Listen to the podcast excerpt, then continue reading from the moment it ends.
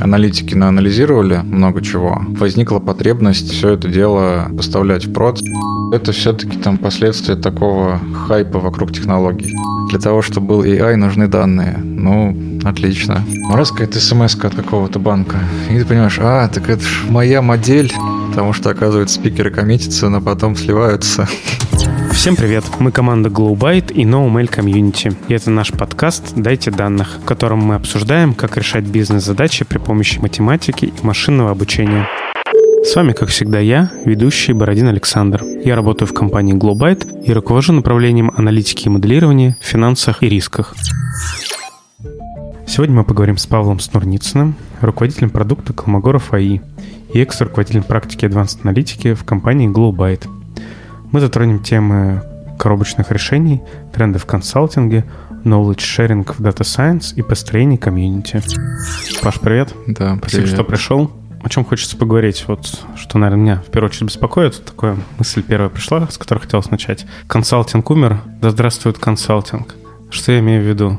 А, мне кажется, консалтинг э, в том виде, да, как был там, не знаю, пару лет назад, в том плане, что приходили, налаживали процессы, строили модели, условно говоря, не нужен. Всем нужно коробочное решение, поддерживать коробочное решение, и консалтинг теперь вокруг коробочных решений.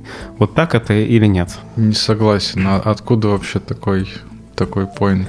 Это point, чтобы красиво стартануть наше а, обсуждение. Ну вот, а если серьезно, ну вот э, все равно все хотят быстро, чтобы решение было и так далее. Кажется, что все будет надо делать продукт, оборачивать в продукт и его саппортить и решать бизнес-задачи какими-то коробочками. Ну, если ты под коробочным решением понимаешь какую-то наработку, которая решает бизнес-задачу, то, наверное, да, но это там скорее эффект от того, что отрасль до этого наконец доросла. Если мы говорим про, про консалтинг части Data Science, то есть раньше кто-то приходил и говорил, вот нам нужна такая-то модель последние годы там еще я не особо понимаю, зачем нам нужна какая-то модель. Нам нужна модель, потому что у всех моделей. Кто-то там приходит и делает консалтинг по модели. В принципе, в какой-то момент осознание наконец-то дошло до того, что мы все-таки не строим модели, а решаем там какие-то бизнес-задачи, увеличиваем продажи, оптимизируем операционные косты и так далее. Типовые задачи они, в принципе, все про то, что есть уже под подход наработки, как можно там решить какую-то проблему. И в этом смысле, да, там мы приходим и настраиваем наши наработки. DS консалтинг, можно сказать, нету смысла строить вам модели. И как думаешь, вот в последнее время доля таких ответов увеличилась, уменьшилась или осталась примерно такой же? Ты имеешь в виду, что ответ консалтинга на запрос да. Типа, вам не нужны модели, вам там на самом деле нужно сделать какую-то аналитику. И... Либо аналитику, либо, не знаю, сделать хранилище. Не на выгрузках, а на хранилище. Или там, не знаю, провести какой-то пилот сначала. Наверное, Data Science Consulting сейчас часто так и... Есть много случаев, когда такой ответ и будет. Приходит заказчик, говорит, нам нужен какой-то модный ИИ, там пусть даже он понимает, какую бизнес-задачу он пытается порешать, но, естественно, сразу, не знаю, какие-то бизнес-правила, метрики, оценки, данные, и, и нужны данные. Тогда вернусь к первому вопросу. Если я правильно тебя услышал, ты говоришь, что там в целом запросы чуть больше трансформируются решение бизнес-задач, уже не нужно просто построить какую-то модель, чтобы удовлетворить хайп то вот есть слух, что ты разрабатываешь с командой какое-то коробочное решение. И вот вернусь к первому вопросу. Все-таки это означает, что ты все-таки видишь в этом какое-то value для рынка, для заказчиков. То есть э, не просто ходить им что-то делать, а все-таки делать какой-то продукт, который решает их задачу. Решение, к которому мы пришли, которое мы разрабатываем, оно скорее технологическое, то есть это сейчас не коробка, которая там решает какую-то бизнес-задачу, одну или несколько, которые mm-hmm. там нужно просто настроить. Это набор фреймворков, который упрощает работу э, Data Science и Big Data подразделений. А в каком смысле упрощает? То есть за них делает какую-то часть их работы или сокращает время до деплоя? Вот что именно вот помогает? Позволяет организовать и структурировать работу большой команды. Управляет процессом, сохраняет артефакты. Ну, то есть нужно, когда вот команда большая, много моделей, вот такая история централизовать все это позволяет? Да, когда есть э, плюс-минус команда, еще там с разными ролями, дата-сайентисты, дата-инженеры, бизнес-аналитики, продукт-оунеры, и когда уже есть какая-то так называемая фабрика моделей, процесс решения новых бизнес-задач с помощью ML и мат-моделирования, он построен плюс-минус на поток. Наш инструмент позволяет ускорить и упростить работу команды. Угу. Если раньше модель там делали от идеи до внедрения полгода, то сейчас ну, не, не только за счет там, нашего решения, в принципе сейчас за счет развития всяких технологий MLOps, это происходит за, не знаю, месяц. Какие еще видишь тренды? Вот мы обсудили консалтинг немножко, что если я правильно понимаю, что это тренд в целом в консалтинге оборачивать в какое-то продуктовое решение, да, свои наработки, там в коробочный или там в какой-то, может быть, бизнес-консалтинг. Есть отхок, какие-то запросы, а вот что можешь сказать, что еще, куда, может быть, движется консалтинг, может быть, с учетом там последних событий и так далее, что, что тебе твой опыт и интуиция подсказывает? И, может быть, отчеты Гартнера также. Основной тренд вокруг именно данных и аналитики и дата сайенса это э, все-таки такой комплексный композитный подход, то есть э, решается прежде всего бизнес-задача. Бизнес-задача состоит из разных составляющих. Это, ну, понятно, прежде всего данные. Собственно, на данных есть много разных моделей. Есть там какие-то бизнес-правила, которые несут в себе экспертную составляющую. И снова, по крайней мере, в, в широком круге кейсов применения возрождаются истории с применением методов оптимизации. То угу. есть, в конце концов, мы там ну, не знаю, не, не предсказываем какое-то событие, а оптимизируем какой-то процесс, поэтому там естественным образом возникают методы оптимизации, которые там э, с помощью и каких-то предиктивных моделей позволяют выбрать э, наиболее оптимальное решение. Окей, смотри, а тогда такой вопрос. Есть ли тренд, ну, с точки зрения, может быть, оптимизации прибыли самого консалтинга, есть ли и будет ли перекос в сторону каких-нибудь инженеров, да, то есть и разработчиков? То есть мы с тобой говорим, что часто требуются какие-то технологические, и проще всего, наверное, продуктивизировать какие-то технологические наработки. Нету ли в эту сторону перекоса, и, условно говоря, аналити, доля аналитиков, не только в консалтинге, но и в целом будет меньше нужна? Вот нужны те, кто умеет все автоматизировать и внедрить. Я думаю, это локальный перекос, который, может быть, происходит последний год, но это не тренд. Ну, то есть это как бы это такое спиральное развитие. Там сколько-то лет назад э, технологий хватало, но не хватало каких-то кейсов применения этих технологий. Поэтому там больше было, ну, условно, аналитиков в кавычках, дата-сайентистов, которые там эти технологии применяют. Сейчас следствие этого, что аналитики наанализировали много чего, возникла потребность э, все это дело поставлять в прод, ставить на рельсы, внедрять в реальные процессы. Поэтому там начался перекос в сторону, что нужно больше инженеров, uh-huh. DevOps инженеров, MLOps инженеров, дата инженеров.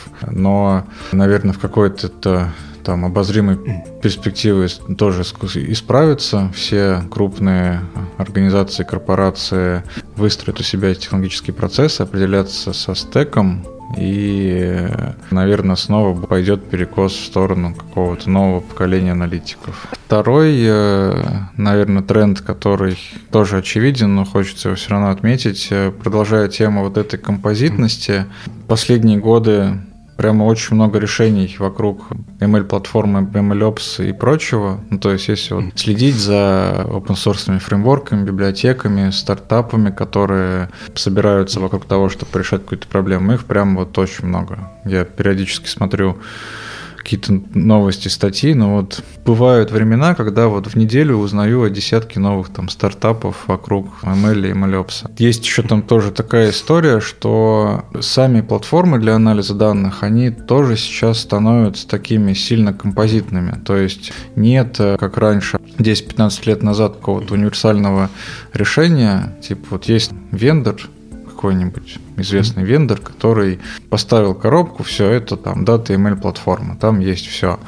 То сейчас все-таки конструирование архитектуры ML-платформы – это собирание ее по кусочкам, что вот у нас вот этот фреймворк хорошо решает задачу, там, не знаю, мониторинга моделей, а вот этот хорошо решает задачу управления какими-то экспериментами перебора гиперпараметров, а вот этот фреймворк версионирует данные. Наверное, рынок все-таки консолидируется спустя какое-то время, mm-hmm. но сейчас получается так, что нельзя сказать, что есть там какой-то универсальный стек технологий, который подойдет всем. Каждая организация крупная свою email-платформу собирает композитно, но это, в принципе, тоже такой тренд. А стартап это вот куча этих стартапов, если я правильно понимаю, они все делают какой-то продукт. У нас 100-500 продуктов есть. Вот. Или это просто способ экспертизу свою продавать, да, сказать, что вот мы сделаем, вам соберем, вот что-то будет примерно такое внедрим. Вот почему их так много? Да я же так понимаю, каких-то вещей, условно говоря, версионирование, их там, ну, GitLab, Bitbucket, там, не знаю, GitHub, ну, я, может, еще какие-то есть известные, их там несколько, да, каких-то хранилищ для больших или бинарных файлов тоже, их там известных несколько, оркестраторов тоже несколько. Вопрос, почему так много стартапов, ну, на да, что они нацелены? Смотри, там, версионирование, особенно там какой-то git-like действительно вот есть гид, по сути, и все. А вот с оркестраторами уже интересно. Откуда вообще вот возникают вот эти 100-500 стартапов? То есть там у каждого история такая, что была какая-то команда, работали люди, они там долго работали над какой-то одной задачей и получили какой-то свой best practice решения вот конкретно вот этой задачи. Они там посмотрели кругом, о, а никто там как бы эту задачу не решает почему-то. Все там делают какой-то свой кастом. А давай давайте-ка мы свою наработку завернем в коробку и будем продавать. И вот таких задач вокруг особенно данных, аналитики, имейля, всего, их очень много. Вот кто-то научился делать как-то все очень круто, какую-нибудь оркестрацию бачевых запусков, расчетов данных. Кто-то научился делать как-то очень круто и удобно работать со стримингом для каких-нибудь задач, не знаю, классической табличной аналитики, mm-hmm. типа какой-нибудь SQL над, над стримингом или что, что-то еще. Кто-то сделал там какую-то свою версию, как управлять подбором гиперпараметров mm-hmm. вот этими модельными экспериментами а кто-то в другом месте делает по-другому и сделал свое альтернативное решение. И вот они как бы так все появляются из того, что вот кто-то сколько-то времени решал какую-то задачу, посчитал, что он решил ее хорошо, и начинает вокруг этого собирать свой продукт. Короче, все темы затронули, только AutoML до сих пор никто не может сделать.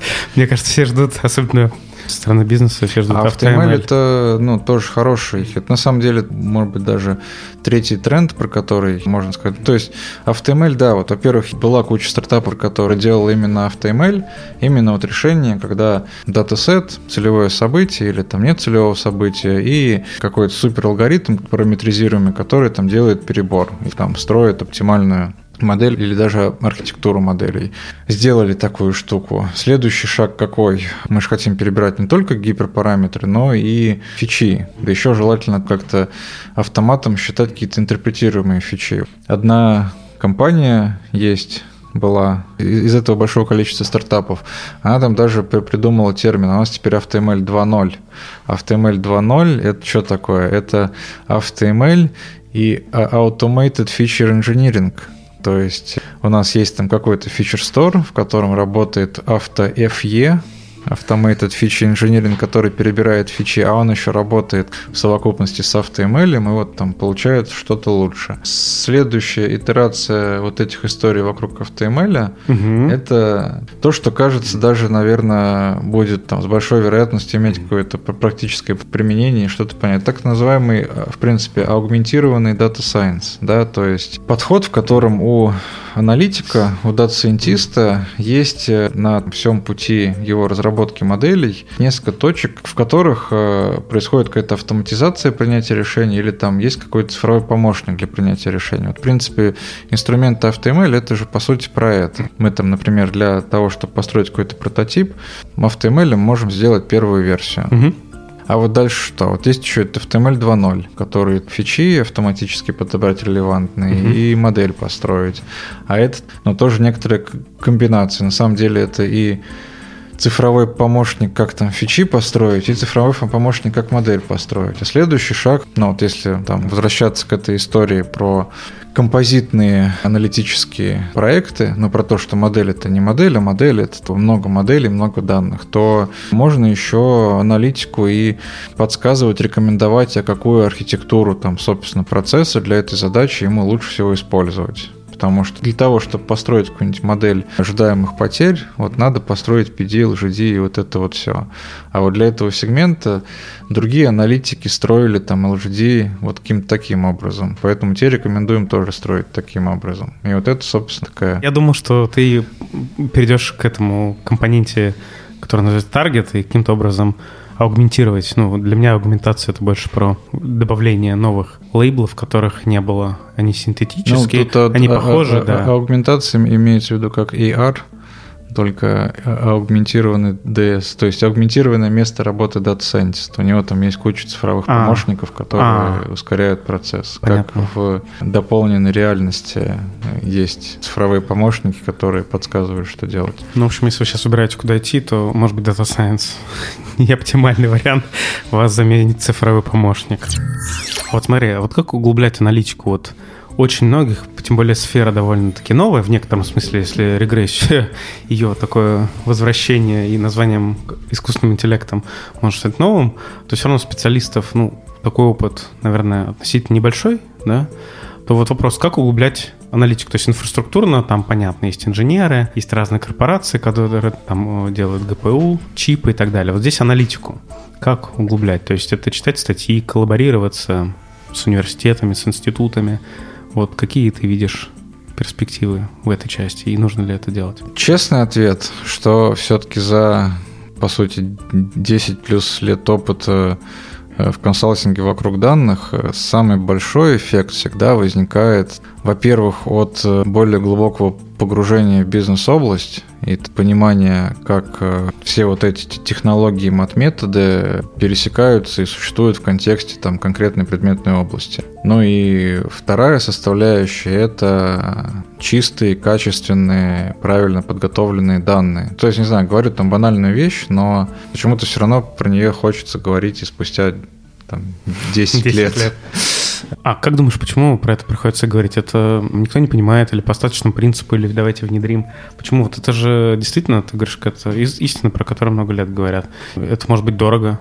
Дорого делать большое хранилище, все чистить, собирать, и гораздо проще сделать какое-то оценочное решение, которое какую-то оценку, может быть, грубую сделать, но будет ошибаться, но при этом мы что-то внедрим и будем... Ну, мое мнение, что это все-таки там последствия такого хайпа вокруг технологий, который всегда был, но больше всего его в этой сфере. То есть э, все хотят делать что-то очень крутое, умное, продвинутое, нейросети, еще там что-то и так далее. А что данные, ну пусть там дата-инженеры SQL запросы пишут, ну что там, предметная область, ну пусть возьмут какие-нибудь эксперты предметной области и скажут нам, как правильно а мы типа будем вот обучать нейросетки сложные на больших кластерах ГПУ. Ну вот, не знаю, у меня есть ощущение, что сейчас, вот мы сейчас там пишем в мае 22 года, резко увеличилось число курсов по дата-инжинирингу в разных, от разных компаний, которые занимаются. И кажется, что, возможно, это некоторый тренд все-таки стали уделять внимание или не хватает квалифицированных людей. Кажется, что, возможно, эту проблему может быть, закроет. Сейчас-то да, ну как, например, в каком там уважаемый наш крестный отец дата сайенса Эндрю Ин, по-моему, в 2021 году написал там какую-то статью и сделал выступление, что дата-центрик AI для того, чтобы был AI, нужны данные. Ну, отлично. Так, следующий вопрос. Раз мы еще немного о трендах, я бы даже сказал тренд, некоторый вызов о том, как сейчас делиться знаниями, там, мнениями в части ДС и, возможно, как-то помогать решать друг другу какие-то вопросы. Я знаю, ты являешься, не знаю, вдохновителем, создателем NoMail комьюнити. Скажи, вот как возникла эта идея и отвечает ли она, она на эту потребность коммуникации, knowledge шеринга в целом в нашей отрасли? Как появилось наше сообщество NoEmail? Ну, на самом деле, ты там все как бы и уже начал рассказывать. Какая история нашего сообщества? Вот были и есть команда Практика А, Advanced Analytics компании Globite. Делали много разных проектов по анализу данных, по DS, ML в разных индустриях. И какой-то момент стали замечать, что, собственно, те подходы, которые мы применяем на практике, про них на самом деле ну, никто нигде не рассказывает. И организовали там такой внутренний семинар. Ну, наверное, там очень частая история для всех больших команд там, по анализу данных, что поняли, что есть уже очень много появляется опыта, надо его, им, им обмениваться. Стали собираться внутри на семинар, рассказывать друг другу, кто что узнал, открыл, понял, осознал. Потом стали на самом деле многие коллеги задать вопрос, а почему мы вот эти семинары не выкладываем куда-то? Потому что местами есть какие-то такие интересные вещи, которых э, больше нигде не найдешь. И мы подумали, действительно, а почему мы наши знания не выкладываем куда-то?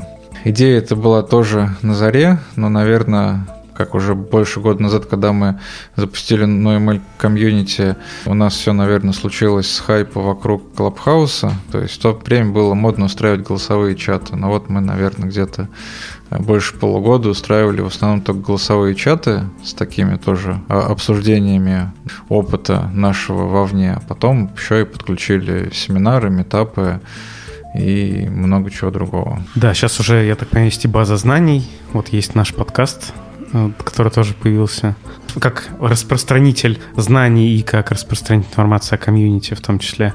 Есть сейчас открытые даже рассказы да, с презентациями и так далее. И есть было уже один или два да, офлайн мероприятия. Вот как думаешь, куда дальше это будет развиваться?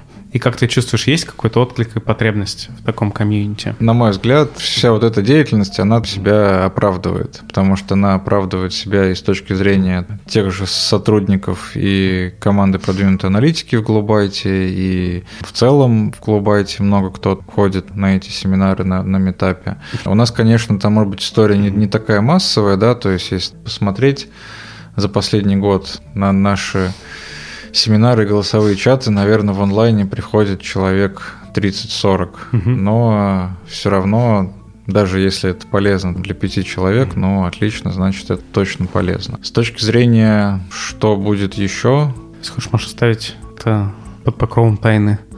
Если, или если есть прям какие-то готовые идеи, то Будет ли большая конференция какая-нибудь, совсем-совсем большая? Нет, пока не, хотим, не, не хочу думать про большую конференцию, потому что на самом деле тоже есть история, что, там, говоря про тот же ModelOps и MLOps, нам в 2019 году или даже в конце 2018 года пришла в голову идея, о, а что-то никто не обсуждает проблемы еще тогда не было слова MLOps, угу. никто не обсуждает проблемы операционализации аналитики в России, в русскоязычной аудитории. Давайте устроим конференцию.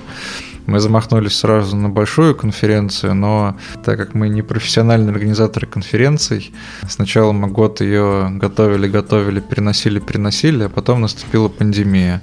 Так как мы мало того, что неопытные организаторы конференций, то еще и, и с пандемией мы вообще не поняли, что делать дальше. И, короче, прошло короче... два года, уже в, в это время конференции метапов по MLOps mm-hmm. сделали уже просто все кругом.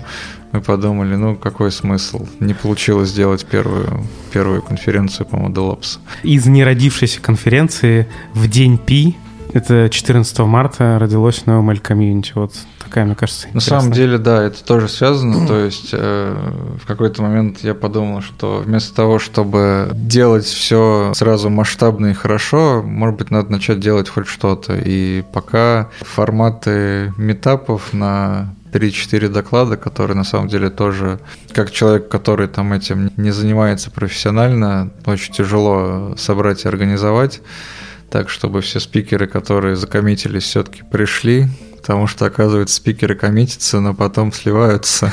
Поэтому метапы — это наш э, пока предел. Такой вопрос с подвохом. А вот такой публичный knowledge sharing — нет страха, что много докладов делают ребята из консалтинга. Типа они светят свою экспертизу, заказчики все знают, все будут делать, и работы-то не будет. Все, вот то, что мы начали консалтинга, не будет тогда. Или вот что вот ты бы ответил на такой вот вопрос? Страха именно по этой части нет, потому что, ну, в принципе, тот, кто готов уделять ресурсы и время делать это самостоятельно, но он и, и так это пойдет делать самостоятельно. Появится очередной какой-то наш доклад или статья вовне или нет, но это там, в принципе, не повлияет на решение. А наши кейсы часто и вокруг консалтинга, они ну, часто про то, что у команды заказчика нет там собственных ресурсов, на то, чтобы решать какую-то задачу, или нет собственной экспертизы. Но собственная экспертиза, ее, конечно, можно развивать, посмотрев 10 докладов на разных метапах, пройдя там какое-то обучение, но все равно будет медленнее, чем там позвать людей, которые уже это делали. На самом деле, наоборот, даже если кто-то, кто послушает наши метапы, сходит на наши курсы, у нас, кстати, еще есть курсы, и пойдет сам сделает проект, мы только порадуемся. Смотри, какой был самый не знаю, кайфовый момент, когда ты сказал, блин, как круто, что мы это сделали, не знаю, вот, не знаю, может быть, доклад какой-то, ну, исходишь, можешь, не, можешь говорить, можешь не говорить чей, но вот какой-то точка момент, что ты сказал, блин, не зря. Вот именно для себя, там, может быть, не для компании, ничего, вот именно для себя. Периодически случаются такие моменты, когда в личку кто-то пишет, либо из вновь присоединившихся к чатику, кто там пошел, пересмотрел все там переслушал все voice-чаты, пересмотрел все метапы, или кто-то там уже из существующих пишет, что, блин, как, как, как круто то, что вы делаете, нигде такого больше не видел. Ну, вот это радует. Короче, это всем тоже призыв. Пишите фидбэк, особенно положительный. Если вы хотите поддержать. Это, мне кажется, самый крутой способ поддержать. И еще один у меня вопрос. Вот смотри, да, окей, это очень круто. Я, я сам стараюсь как можно больше участвовать, и мне нравится то, что куда развиваются доклады вопрос с такой стороны. Э, это же занимало там часть твоего времени, да, рабочего, может быть, или это не рабочее время. Вот как оценить вот какой-то KPI? Вот ты как-то делал? Как мне кажется, это важная история. Меня убеждать в этом не нужно. Но наверняка есть, и я знаю, запускают сообщества разные крупные компании, они внутри это делают. Но вот вопрос, как это убедить, что это важно. Оцифровать там деньгами, еще чем-то, это очень сложно. Во-первых, по крайней мере, я для себя, по сути, смотрю на это как нерабочее время, Поэтому я и... Э, Поэтому для... с чата, извини, Паша, раньше для... стартовали в 9 Вот, вот, вот, для всех тех, кто просит voice чаты раньше, это там как раз из соображений, что это как бы, ну, тусовка после работы. Вот 9 часов вечера нормально. Ну, это, наверное, в принципе вопрос про маркетинг вокруг бренда, HR бренда, зачем он нужен и как его оценить. У меня нет вопроса. У меня нет ответа на этот вопрос. Хорошая оговорка. Нет вопроса. Это, мне кажется, в данном случае это очень правильно, потому что ты внутри уже веришь, что это сработает и так далее.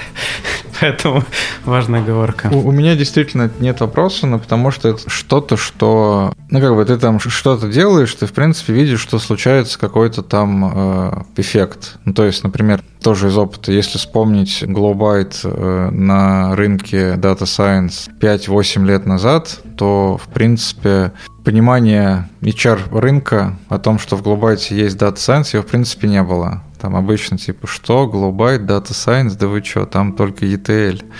И вообще там они не этим занимаются. Сейчас на самом деле там даже много кандидатов приходит, которым там уже и не надо объяснять, что у нас тут оказывается Data Science, большая команда по Data Science, они это уже все знают, потому что они читали статьи, видели метапы, видели выступления и так далее.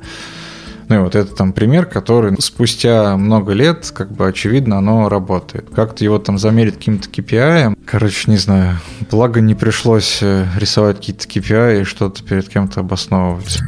А, Паш, интересно про тебя немножко узнать. Когда гуглишь мало, что выдается в ODS, пока он был не закрыт, про тебя нехорошего неплохого ничего не удалось найти, но вот мы сейчас знаем теперь на ML комьюнити и очень знаем много твоей, так скажем, экспертизы и так далее. Можешь сказать немножко про себя, как ты пришел? Ты же с Мехмата, да? Как э, ты пришел в консалтинг, не знаю, в Data Science и вот это все? Не с Мехмата. Так. Я закончил Орловский государственный университет, физико-математический факультет. Гуглился твой автореферат. А на Сложным мехмате названием. я оказался в аспирантуре. Так а как? Смотри, как прийти к успеху? Вот скажи, вот в итоге твой секрет На, успеха. на- на самом деле у меня тоже такое э, спиральное развитие. То есть в университете я учился на специальность прикладная математика с уклоном как раз в то, что сейчас стали называть Data Science. То есть это физмат, но как раз там на специализации все и много матстата, тервера, эконометрики, методов оптимизации, теории игр, но я думаю, много кто там это все изучал. В принципе, это вот ровно как бы образование по теме Data Science. И, и- и- и, кстати, зачем-то стали переразрабатывать и переделывать эти программы. Ну вот как появилось новое слово Big Data Data Science, надо в университете сделать там программу на Big Data Data Science. Но они на самом деле много где уже есть. И там, по крайней мере, раньше была и с точки зрения программы, и с точки зрения там, со- со- составления курса достаточно хорошая база уже. Вот, но это ладно, другой вопрос. Но когда я закончил университет, я понял, что все это какая-то хрень, а фундаментальная математика это круто.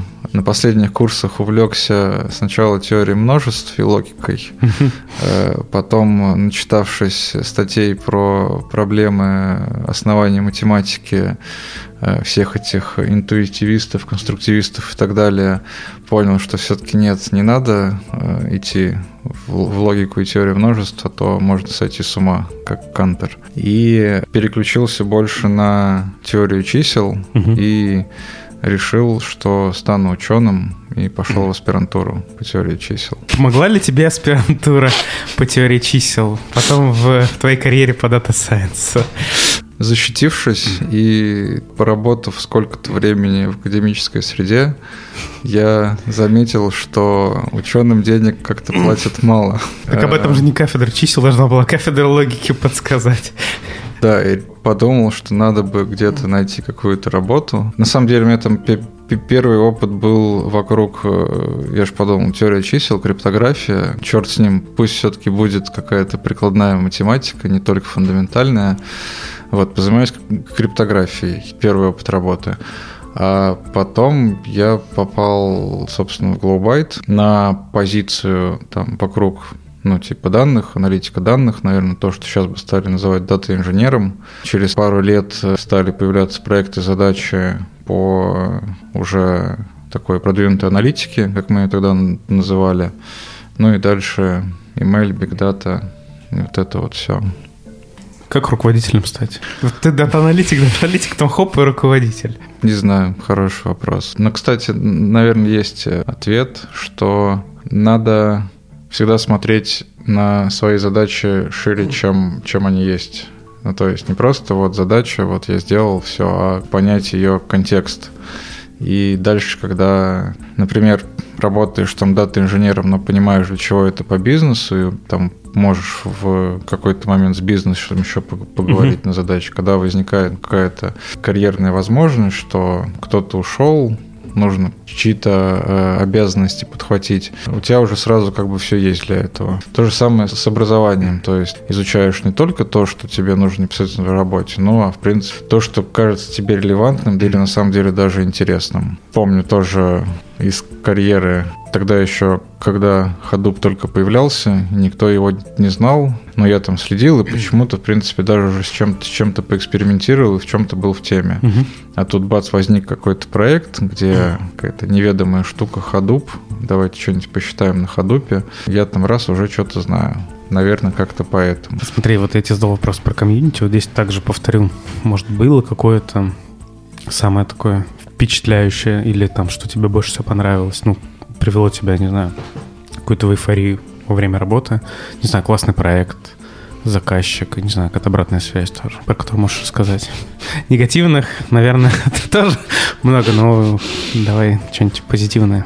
От чего кайфуешь? Давай так спрошу на работе. От того, что видишь свою работу в действии, что это там какой-то проект, который не пошел в стол, а это, который действительно работает. Ну, особенно еще там и раньше, когда, собственно, много именно руками работал. Компания Globite, она же работает с э, топами почти Мгм. во всех индустриях, делаешь проект, а потом у тебя там раз какая-то смс от какого-то банка, и ты понимаешь, а, так это ж моя модель. Модель подобрала или твой костыль с нужным айдишником пришел? В части рекламных смс наверное, модель. Окей. Не будем развивать. Паш, смотри. Есть knowledge sharing такой, как мы говорили, публичный, рассказываем экспертизу. Можешь еще что-нибудь посоветовать? И сейчас не очень, наверное, модно и тяжело читать всем какие-то книжки или статьи. Может быть, не обязательно книжки, статьи, но, может быть, что-то посоветуешь, что тебе, может быть, тебя произвело какое-то впечатление, что тебе, может быть, помогает в твоей профессиональной жизни. Есть такое что-то? Из книжек и статей. Ну, не обязательно. Может, Если какой-то ресурс, какой-то курс тоже подойдет. Все, что я считаю интересным, я пощу в наш канал. Все, что у нас там появляется, я плюс-минус. Ну, то есть базу, Даже надо если лезть это- в базу знаний. Да, подписывайтесь на наш канал. И тогда еще вопрос. Может, что-то там пожелаешь? Особенно тем, кто у нас ну, развивает свою карьеру. Может быть, что-то пожелаешь? Что вот, не знаю, на что обратить внимание, как двигаться, не знаю, тем более в такое сейчас не самое простое время. Что бы ты посоветовал? Но Я снова посоветую вот эту историю смотреть вокруг, смотреть шире на свои задачи, понимать контекст, потому что, мне кажется, такой основной двигатель развития. Ну, как бы, если, собственно, это делать, смотреть шире, интересоваться, естественным образом будет больше и читаться, смотреться там каких-то материалов полезных, вспомогательных и так далее. Если что-то еще придумаешь, мы закинем в описание. Спасибо большое, что пришел. Было очень интересно и даже весело.